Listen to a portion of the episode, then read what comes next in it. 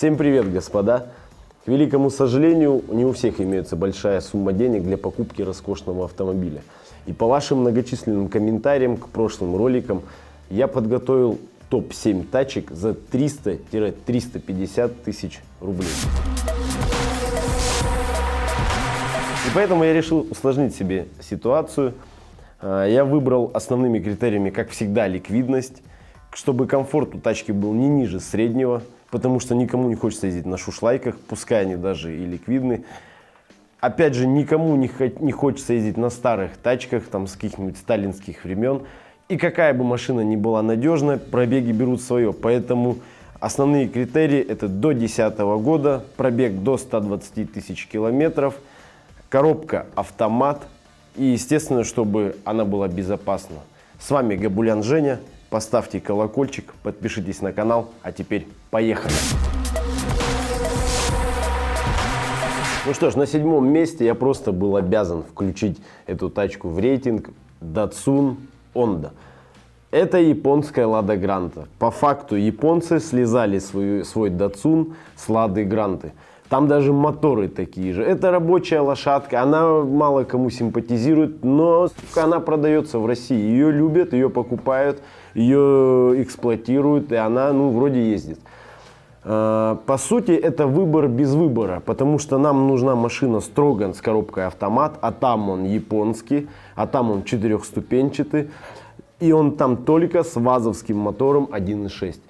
Соглашусь, спорное удовольствие ездить на четырехступенчатом автомате в 2015 году, но статистика показала следующее, что эти тачки любят и эти тачки покупают. Клиренс 174 сантиметра, она высокая, она более-менее надежная. Всем известные вазовские моторы. Если этот мотор дохаживает до 100 тысяч километров и не ломается, вы фартовый человек. В остальном больше никаких комментариев. Покупаете машину, полагаетесь на фортуну. Поехали дальше. На шестом месте моего рейтинга Chevrolet Aveo. Я не мог обойти стороной эту тачку. Она тоже крайне популярна, она тоже хорошо продается. Но меня смущают ее проблемы с кузовом. Гниение, гниение, еще раз гниение – это присуще джему. От салона ждать какого-то эффекта вау вам не приходится. Там есть все необходимо, даже есть подушка безопасности. AUX, какая-то там мультимедиа, электростеклоподъемники.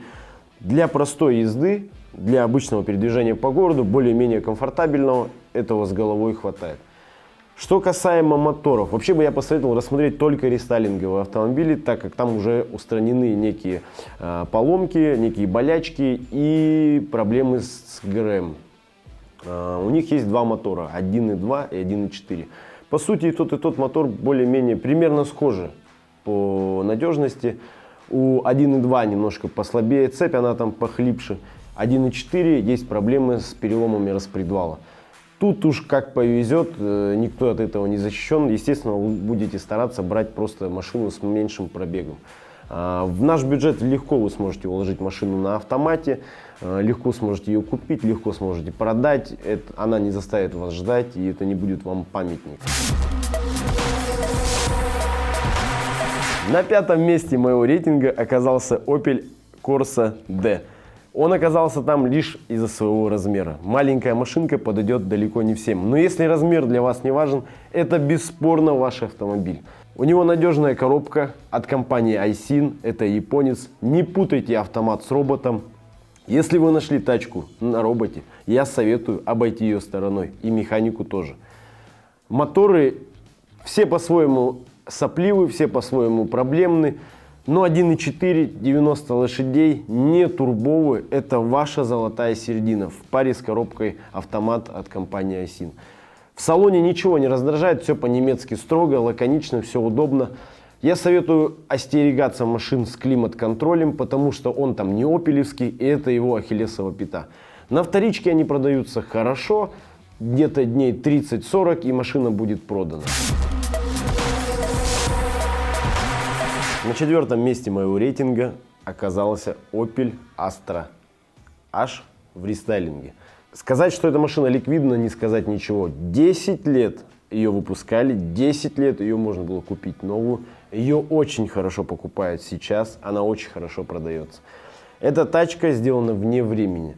Она очень тихая в салоне. Все материалы довольно хорошего качества.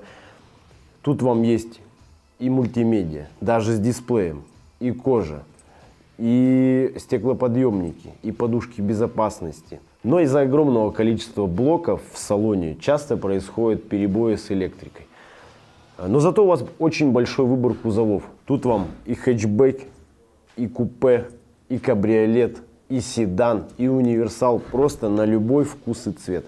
Что касаемо моторов, ну, естественно, джемовская классика со всякими течами, соплями, но это ничего страшного. Я бы вам посоветовал мотор 1.8 и коробку Айсин, автомат, честный.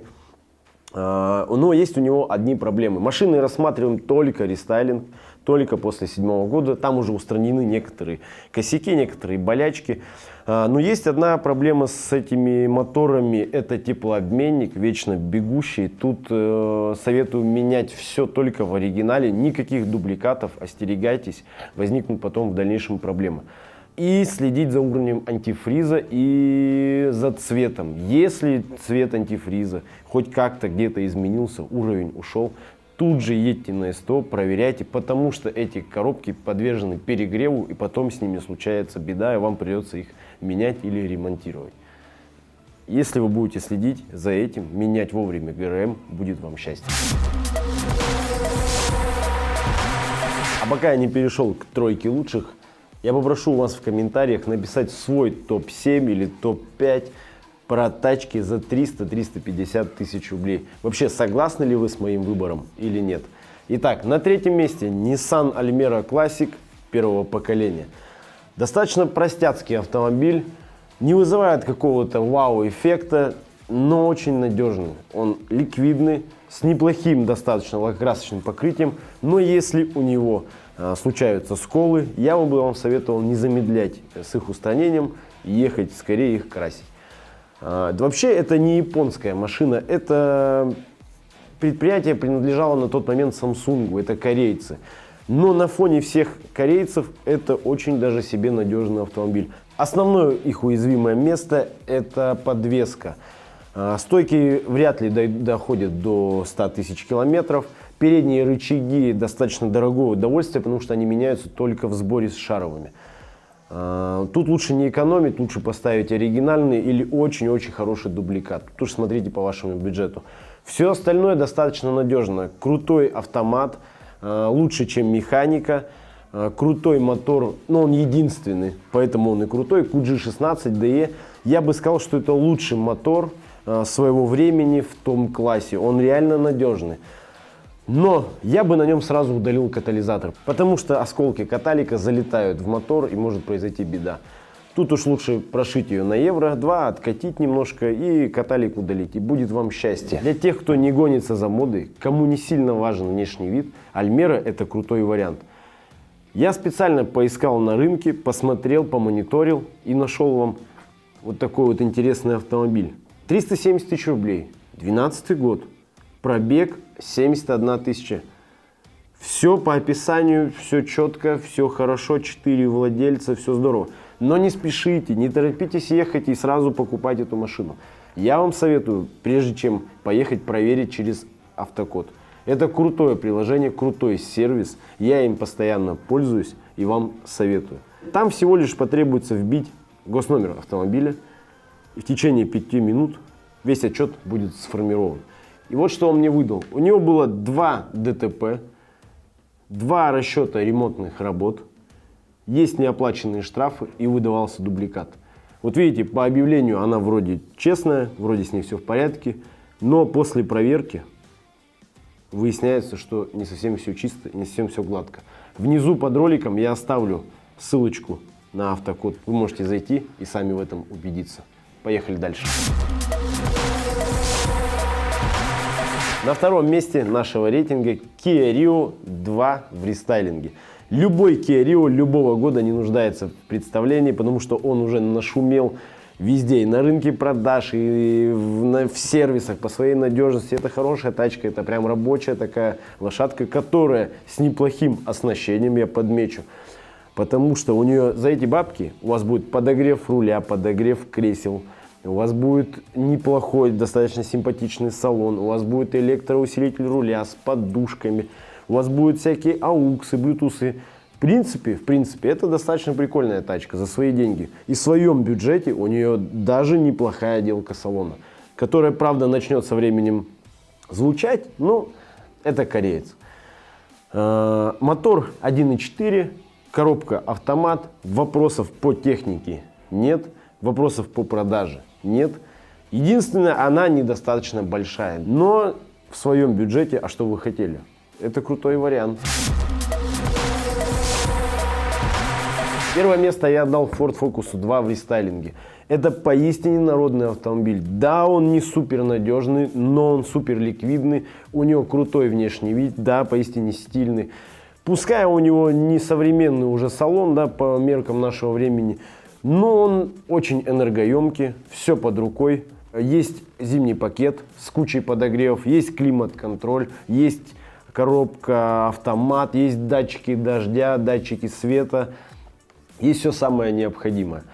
А, мотор у них считается топовый по надежности, это 1.6. Но я бы предпочел 2 литра на автомате. Автомат у них старенький, скучненький, но зато надежный, четырехступенчатый.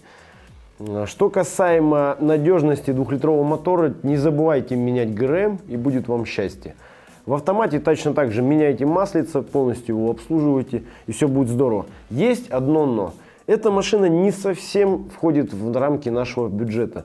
А, с таким пробегом до 120 тысяч километров могут попадаться варианты 400-450 тысяч рублей. И сейчас в мой огород полетят ваши камни.